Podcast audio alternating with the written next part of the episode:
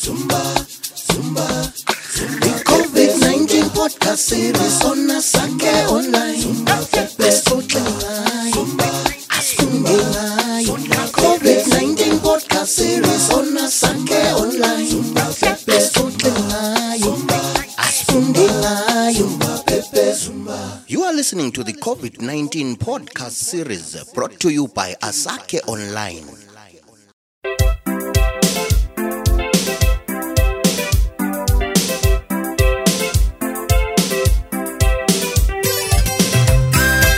Warm welcome on Asake Online, and you are listening to COVID-19 podcast series with me, Pegizulu Chuma. Uh, this is a program where we talk about the impact of COVID-19 on the well-being of citizens in and around the city of Bulawayo. And remember, during COVID, we say sanitize, wear a mask, and uh, keep social distance. ungathandi ukuhlala usemhlambini ungathandi ukutshona uxokozela usendaweni ezilama-crowds because uh, those are the places where uh, there is a potential of you getting covid-19 and uh, for your views and comments are available online where you can uh, interact and engage with us on twitter uh, just uh, hit uh, at site zw or go on facebook uh, to search for uh, Asake online you'll be able to share with us your views and comments. What's happening in your in your area? What's happening in Caesar what's happening in Gwanda? What's happening in Plum on the pod today we visited in Caesar to talk to parents about the state of education during COVID-19 njengoba usazi ukuthi ngalesi sikhathi abantwana babhizi bagxikana lemhloliso yabo kakhulu laba ababhala i-o level le-a level eh njengoba usazi ukuthi since uh, march 20, 2020 abantwana kwazange bekwanisa ukuthi behambe eklasini bayefunda ngobana bekule lockdown njalo ama-lockdowns they kept on uh, e- efakwa esiya phambili ke laphana sokumele ukuthi iphele kube sokuthiwa hayi siya-extenda i-lockdown ngakho abantwana they had uh, minimal uh, minimal minimal contact uh, lama-teachers abo emaklasini laphana. Eh ngakho-ke sifuna ukukhuluma lama-parents khuluma lama-parents sizwe ukuthi-ke bona kuhamba njani bayasuthiseka yini-ke? But engakutsho ukuthi-ke there is a concern there is a concern among parents uh, and teachers alike. They say uh, they don't think anything is going to come out uh, of these exams. They, wor- they are worried about the pass rates they are worried about the grades that are going to be attained by these uh, students yeke la singa-preempt sizizele ukuthi bona bakutheni-ke about uh, the exams that are being written during covid-19 Ah thina njengabazali einsiza sinanzelela ukuthi iCovid ibisele kakhulu abantwana bethu emuva. Xa sikhangela kusukela ekuvalweni kwezikolo ngoMarch eh 2020 iningi labantwana ikakhulu abafana laba. Iningi labo lisuke laziyela nje emkuteni njengendlela yakudinga imali lokuzilibazisa belandela abanewabo. Eh okudala ukuthi lanxa izikolo sezivulwa iningi labo lizange lizihluphe ngokuthi liphenduke esikolo. Okwenzakalayo ezikolo lapha kunzima. Abantwana bethu vele singathi laba abo form 4 ababhalayo anti basabhala nje they are still writing their exams. Abakwazi lutho. Akulanto abayibhalayo vele. You can tell nje umntwana vele ungena ku-examination room invigilate ubona umntwana. Abanye nje umuntu ahlangene 5 minutes i-exam iqalile selele uyabe ubona ukuthi there is totally nothing. Umntwana akazi lutho. Abantwana laba bahlale kakhulu bengafundi and they did not get time to revise. And ama-results they are going to be bad not okokudlala sibili. Abantwana bethu bahlale kusukela ngelockdown yona leyi. Kwaze kwangezelela ababalisi bengayile emaklasini bengafundisi. Abantwana bethu kwa- kwa- kwabaphambanisa kakhulu khonokho. Abanye basuke baye emkudeni mntanami. Bayakuta bajayela imali. Bathi noma vele sebephenduka esikolo umntwana wangikhona kasela ingqondo yesikolo. Bonabo abalutshwane sithi babhalile. Akuzaba yinhlekisa. Ngoba kulazinto akulanto abazaphuma layo ngendaba zomkude ebafaneni ngendaba zamajaha emankasaneni. So hhayi ludubo olukhulu sibili esilubonayo sibona nje isizwe sitshabalala. Siyakhala sibili besike sihlanga lapho esihlangana khona. Njengathi omama sicabanga ukuthi kuyini esizaku- ekuzakuba ngumhlaba nxa abantwana bevele bengasafundanga. Lezi nsuku impilo yabantwana bethu phela yimfundo.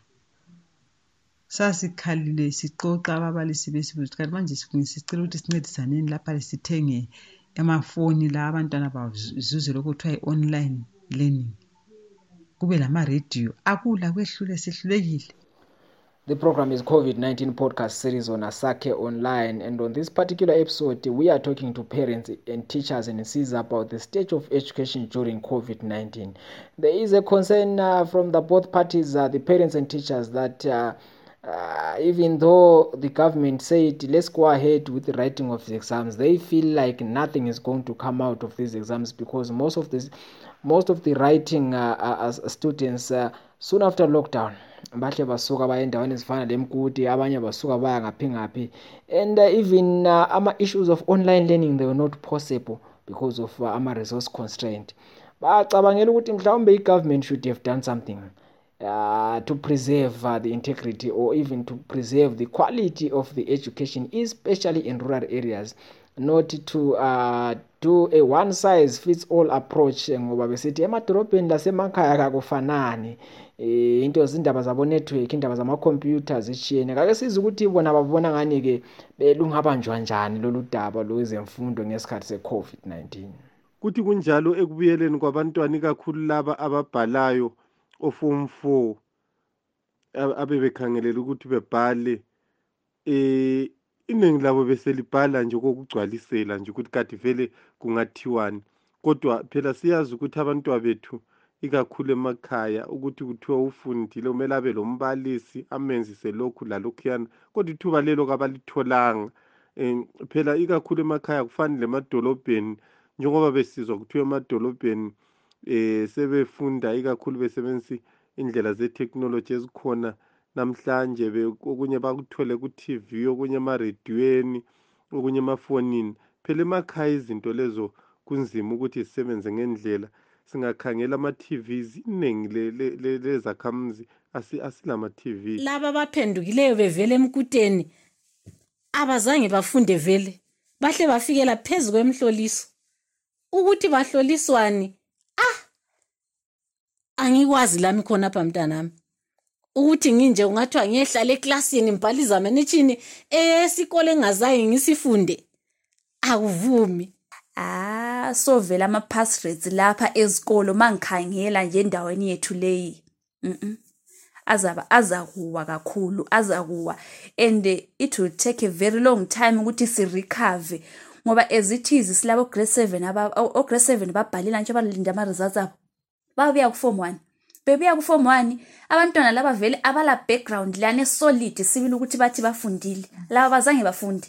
Ugrade seven wabo lo vele akula nto abathi bayifunde abaphonge ukuyabhala laba bazange babhale. Bebuya ku-form one vele kuze barecover ukuze wese kungabantwana bethu laba kuma-rural areas vele ah kunzima. You are listening to the COVID 19 podcast series brought to you by Asake Online. hayi lafe lihle sibili imfundo i- i- i- isiwonakele ayiphindi ilunge sibili. Kodwa uhulumende nxa enganceda athenge phela wona amakhompyutha lawo. Njengoba ngizwa kuthiwa uh, uhulumende uthi abantwana kabafunde emafonini bafundele emakhompyutheni. Khonapha ha mntanami siyawathatha ngapha amakhompyutha. And ngenxa yalokho asikhangelelanga ukuthi kube khona vele okuzaphuma khona lapho. Bese kuthi a- a- asazi njalo mhlawumbe kusiya phambili nxa eh, sikhangela kukhulunywa ngendaba ye-technology yona leyo ukuthi kube izindlela zokuthi abantwana bafundiswe. Kodwa jinge kuzaba lobunzima ikakhulu kithi thina emakhaya. Ngaso siyakhala ngazi uhulumende ukuthi aluba uyabisela emuva ngawuvumile nje wabisela emuva abantwana bethu bahlala bekhonapho. Ngangcono baye baningi abantwana. Esikolo ngalowo mnyaka kodwa bengaqhubekelanga phambili kungagijinyela ukuthi baye phambili khona kuvele kungela lutho abazalwenza ngoba thina lapha emakhaya silobu- silobunzima kufanele emadolobheni We have come to the end of the program where we were talking to parents in Caesar about the state of education during COVID. Uh, kule concern kule ndaba enga- engaphathi kahle ke abazali lama-teacher khona ngale esigabeni sensiza ukuthi-ke eh kwakungani kathi uhulumende wathi-ke ama-exams abo form four labo elive kaqhubeke ngoba abantwana bengazange befunde. Ngakho-ke becabangela ukuthi mhlawumbe ugovernment ade kumele ukuthi athi amisa kubhalwa kwama-exams ngoba kuzaphambanisa eh, the quality of the results uh, even ama-pass rates ezikolo-ke uh, remember thina we listen to what you say we always value your comments we always value your views. Uh, uh, get in touch with us on twitter at site zw get in with, with us uh, on facebook. Sakhe online. Tell us what's happening in Gwanda, tell us what's happening in Plumtree. We are always going to come and uh, cover those issues relating to COVID-19. ungakhohlwa ukuthi imask iqakathekile ngobana yiyo eyenza ukuthi uvikeleke lapho khona. Ungakhohlwa futhi ukuthi uhlanze izandla zakho ngesanitizer sesihlangane njalo eh, kwamanye ama-episodes of covid-19 podcast elami igama ngingubhekiselo it's a bye for now